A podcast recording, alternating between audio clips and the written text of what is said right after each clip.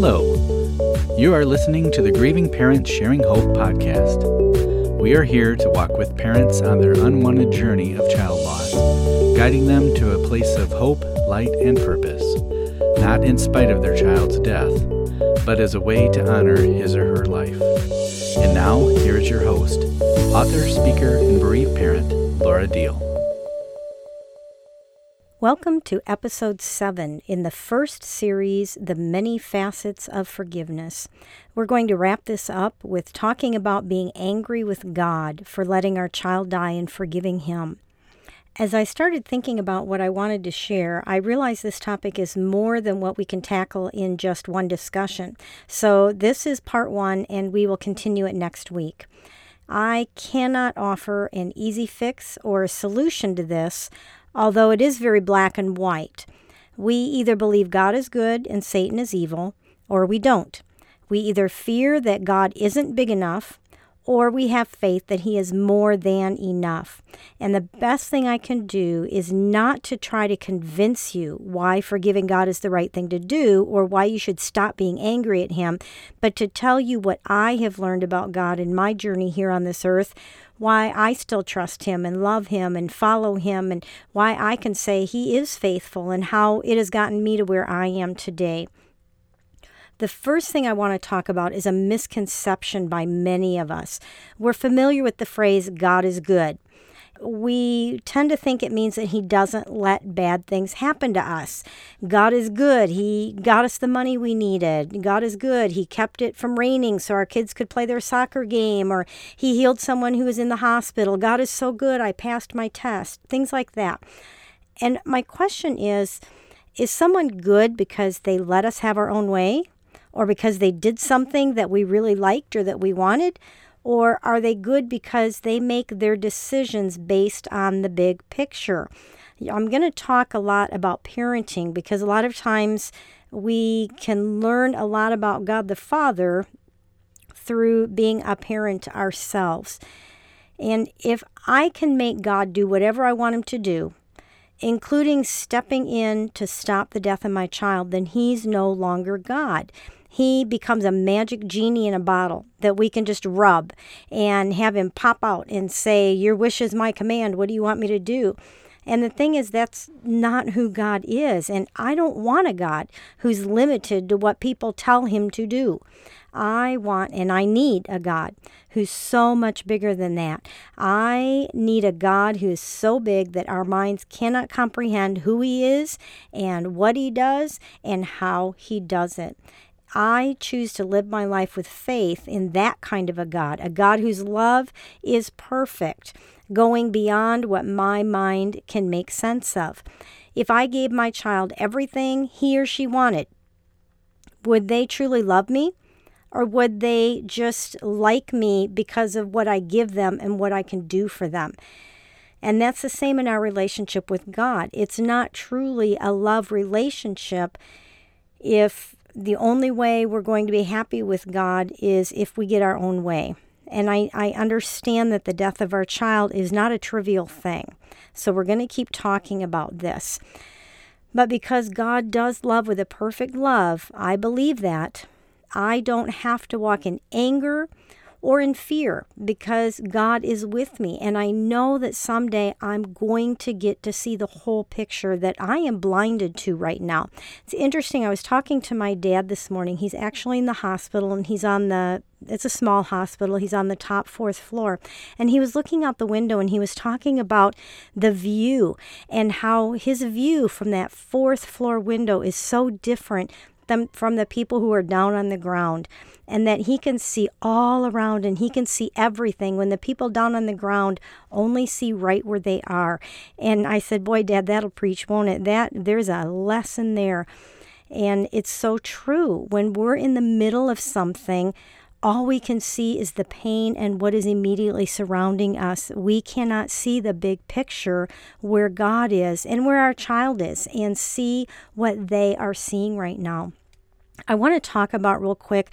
A lot of times there is a fear of not knowing whether your child is in heaven, especially if your child died by their own hand, suicide or a drug overdose.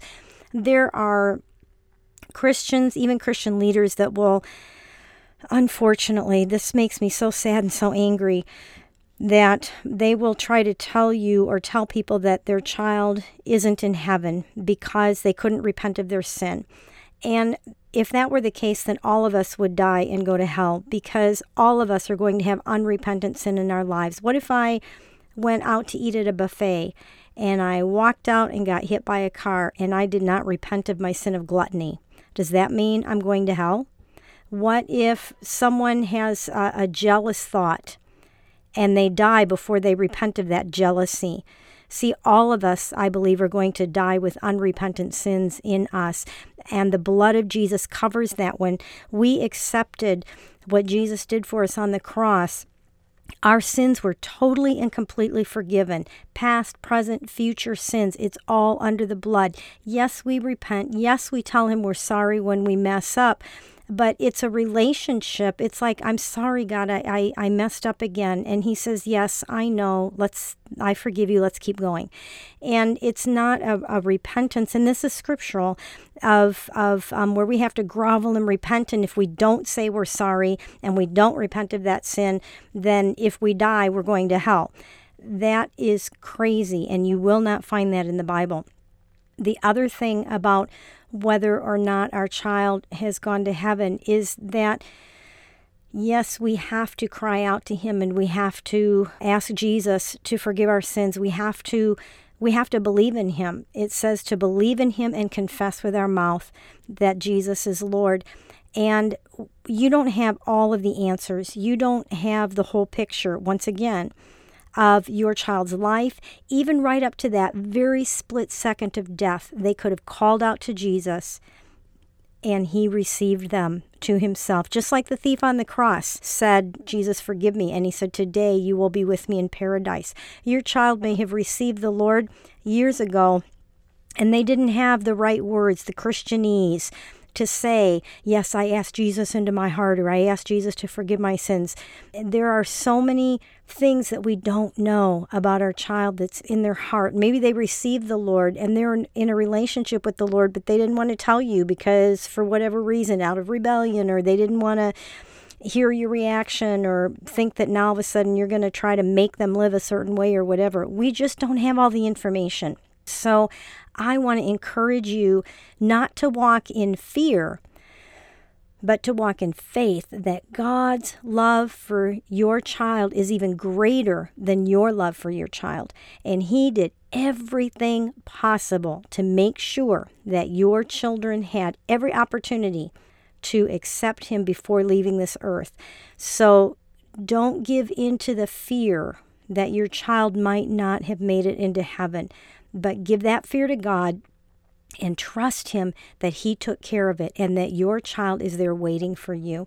Not having the information you want to have does not mean it did not happen at some point in their lives, okay?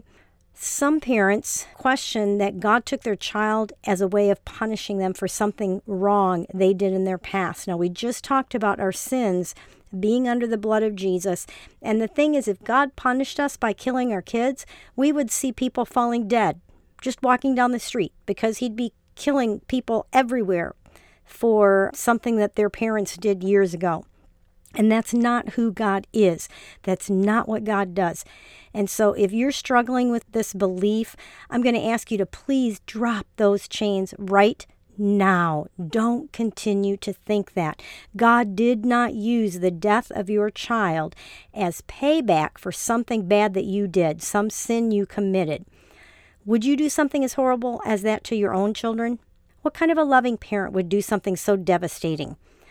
Even though we may not understand it, even though we may be angry about it, even though we know that God is big enough that He could have stopped what happened, he did not use your child as a punishment against you. You did not cause your child's death by not living up to God's rules. Forgiveness is at the very core of God's being, and He is the ultimate example of forgiving. And if you are His child, through the work of Jesus on the cross, you have been fully forgiven. See, God's Son, we know, was tortured and murdered and yet he forgave those who did it to him.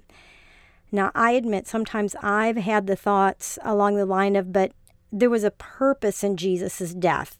And I don't have that same thing for my child. See, he knew what was behind the cross and the greater good that was going to come from that. And I don't have that.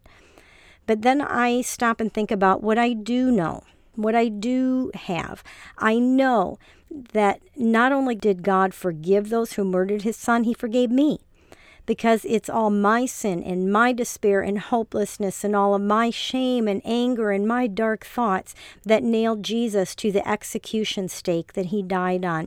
And he did that so that I could be forgiven and you could be forgiven, our children could be forgiven, and to spend our eternity in heaven with him, with each other. But it wasn't just for something in the future. He did it so that I could live my life on this earth in a forgiven state so that I can live my life from a place of freedom. And He did that for you too. So we don't have to remain in our sin, in our despair, the hopelessness, like I said, the shame, the anger, the dark thoughts. See, Jesus died so that we could have life, not just in heaven someday, but a fulfilled life while we are here on earth, no matter what trials come our way, including the most difficult one of all the death of our children. For me, it was the death of my daughter, Becca. I also know that Becca's death didn't blindside God like it did me and that Becca's death was not where he reached his limit on being able to help someone get through a deep loss and tragedy. It wasn't like, oh, Laura, I can't help you. This is beyond me. Just like Peter said, where else could we go? You have the words of life. Where else are we going to go?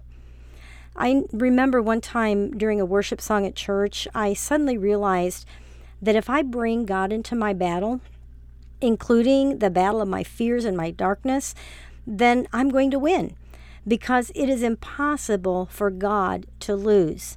See, Jesus is the Alpha and Omega. He's the beginning and the end. God has the first and final word in my life, in your life, and in the lives of our children. God has never entered a battle where he came out as the loser, and he never will. So as soon as I ask God to fight for me, I know that somehow in the end, maybe not in this life, but definitely when I cross over into eternity, I will come out victorious. But the thing is, I can have that victory here if I bring God into my pain and into my circumstance and into my battles with this grief. One thing God will do for us is to help us with our thoughts and how we see things because our perspective can change everything.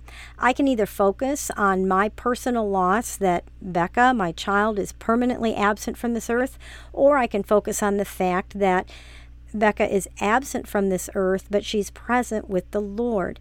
And even though the pain is intense, I know that I'm going to meet up with her again in our eternal home, never to be separated again. It may not seem like it, but our perspective is a choice that we make. I can choose how I see this and how I think about it. And I strongly recommend that you choose the second perspective saving yourself a lot of torment. Don't choose to focus on the fact that your child is permanently absent from this earth, but choose to focus on the fact that your child is present with the Lord and you will meet up with your child again, never to be separated. That is so awesome. Now, a lot of grieving parents, most of them I'll say, deal with the question why. We're asking why. Why did this happen? Why did this happen to me? Why did this happen to my child? Why didn't I see this? We had a whole podcast on on our personal grief, forgiving ourselves. And we'll ask God why. Why did you allow this? And some will turn a corner and become okay with not knowing why. In order to go forward, we have to get to a place where we choose to trust and have faith in the only one who can answer that question, even when he doesn't answer it for us, because I don't know of very many parents that God answers that question why. So, how do we get past the whys? Well, I see two ways. One is that we come to the place where we become weary of asking why. We just give up the why question. We're so tired, we're so weary, and we just accept the fact that God sees the whole picture and sees what we cannot see. He knows what we don't know. He is in eternity. He sees beginning to end. In fact, with Him, there is no beginning and there is no end. There's a thought for you there is no end. Even though our child has left this earth, there is no end. They are in the other side of eternity. They are with God where there is no end. That's pretty awesome. Have you ever known a child who was always asking why?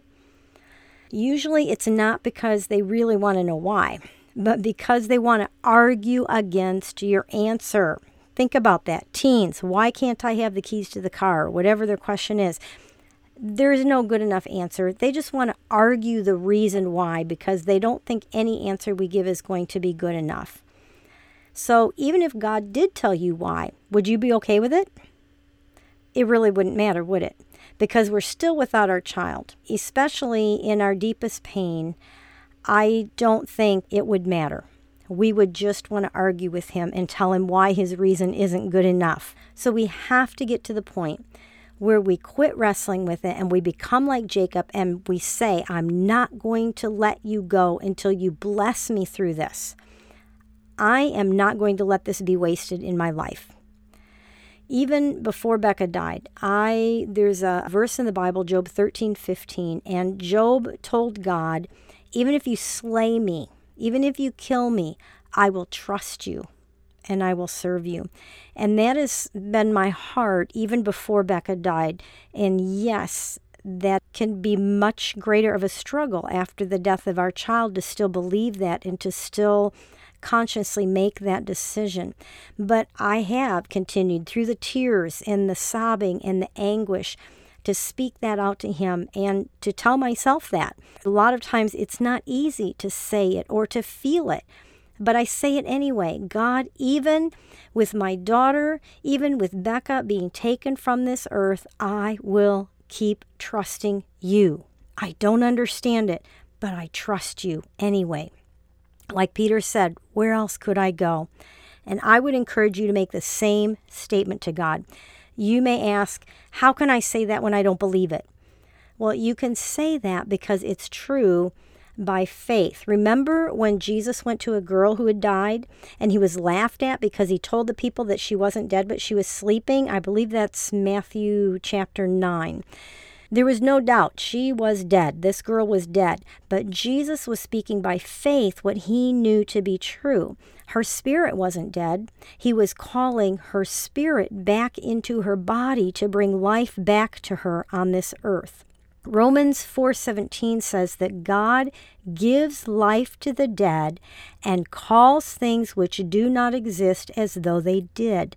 And that's what Jesus was doing. And that's what we can do also in him. So we can say it. You can say it. You can in faith even though you may not feel it, even though you may not quite believe it, you can still say, It doesn't matter what happens to me on this earth, God, I will trust you. Because you're speaking maybe what does not exist, believing that God has already done what needs to be done to make it true. And I can guarantee you that if you begin to speak this over yourself, even if you don't believe it, even if you don't feel it, it doesn't matter what happens to me, God. It doesn't matter that my child's not here anymore. I will trust you. If you continue to say that, it's going to break something off of you because freedom happens when we surrender completely to the God who loves us more than we could ever imagine. We must begin to look past our pain and trust His love for us. Let me say that again. We have got to begin to look past our pain and trust His love for us. For those of you who would like a scripture to help you meditate with this, you'll find one in Habakkuk. That's the Old Testament, chapter 3, verses 17 and 18. I'm going to read this from the New Living Testament. It says, Even though the fig trees have no blossoms, and there are no grapes on the vines. Even though the olive crop fails and the fields lie empty and barren, even though the flocks die in the fields and the cattle barns are empty, yet I will rejoice in the Lord. I will be joyful in the God of my salvation. God made a way for us to be with Him and with our children and those that we love forever. So, no matter what happens here on this earth, there is more to come that is so much beyond what we are dealing with here on this earth. And this passage gives me so much hope. I don't have to have the answers because I choose to trust the one who has them.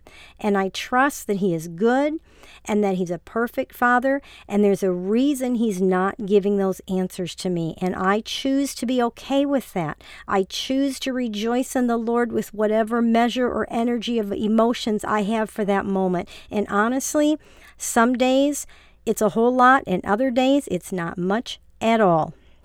But I have chosen to trust and believe that God is good, and He's good all the time. He isn't just good when things are going my way. He's not my servant who will do what I want Him to do at the ring of a bell. My God is bigger than any man, and He's bigger than any tragedy. And the same God that I have is the same God that you have. And when I need to, I will follow the simple instructions of Psalm 46, verse 10. I will quiet myself before Him and I will be still, and I will know that He is God, and I am not. The enemy wants us to believe that we are alone, but that is a lie.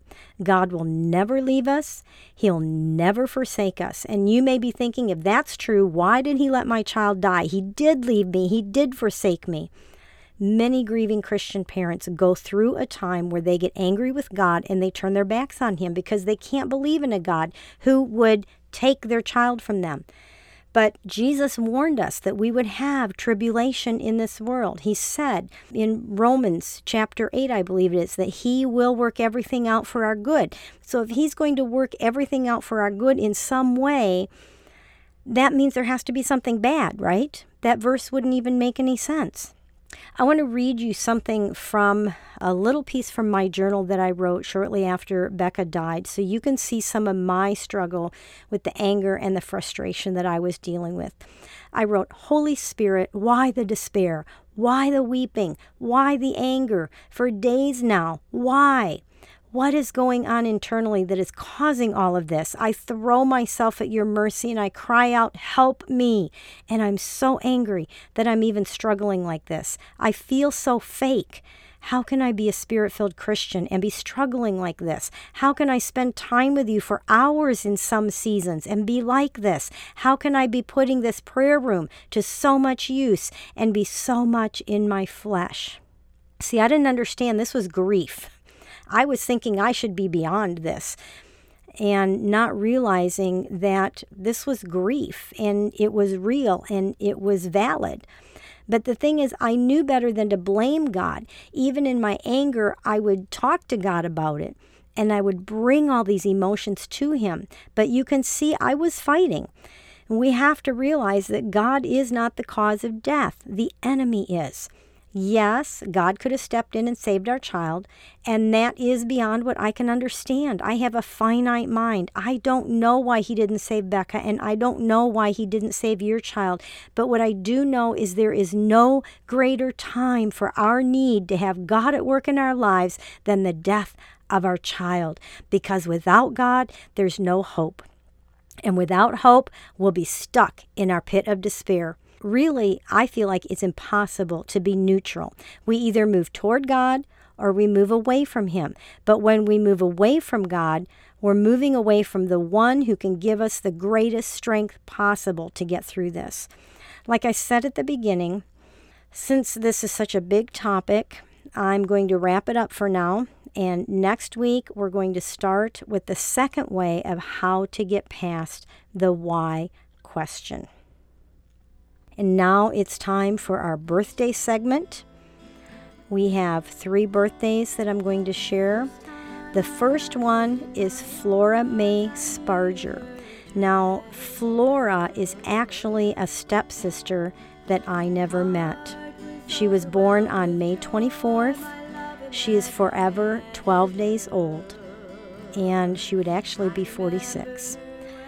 Sean Klein, his birthday is June 1st, and he is forever 33.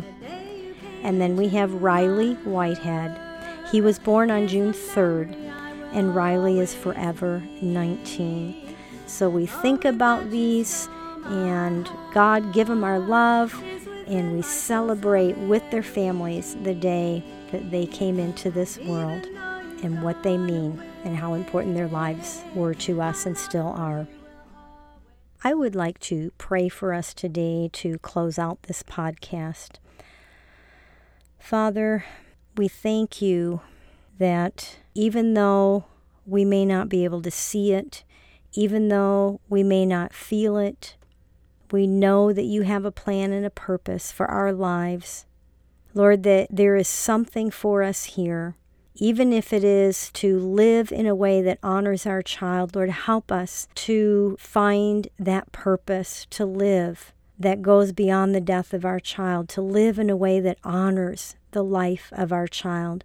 And Lord, those who are struggling in their relationship with you, Lord, I pray that you would reach into their hearts and love on them in a way that no one else can, that you would be their peace and their comfort. Lord, I thank you that in our turmoil and in our confusion, when we run to you, you are there. And you are there waiting for us. And Lord, it's okay for us to be angry. It's okay for us to question these things. I thank you that this is just not beyond you. The death of our child is not beyond what you can help. It's not beyond your peace. It's not beyond your love. It's not beyond your comfort. And so, Lord, I pray that we would surrender, that we would just fall into your arms of love and allow you to be our strength and everything that we need. Lord, bless each person who is listening to this in a way that only you can in our time of darkness and pain. Lift us up, encourage us, strengthen us. And Lord, give our children a big hug from us. And I pray these things in the name of Jesus. Amen. Thanks for joining me today. Can I suggest something to you? If you have been enjoying these podcasts, maybe you can pay it forward if at all possible. There are a lot of grieving parents out there who need the hope that God has asked GPS Hope to bring, Grieving Parents Sharing Hope. We do have a place on our website where you can donate and support this ministry, whether it's a one time gift or whether you would like to start supporting us on a monthly basis so that we can continue to reach out and we can increase what we're doing so that more grieving parents can find us and get the help and the hope that you've received that you can help other parents coming along behind you receive. So if you go to our website, gpshope.org, you'll find a donate tab. Just click on that and give whatever God lays on your heart. We would really appreciate that.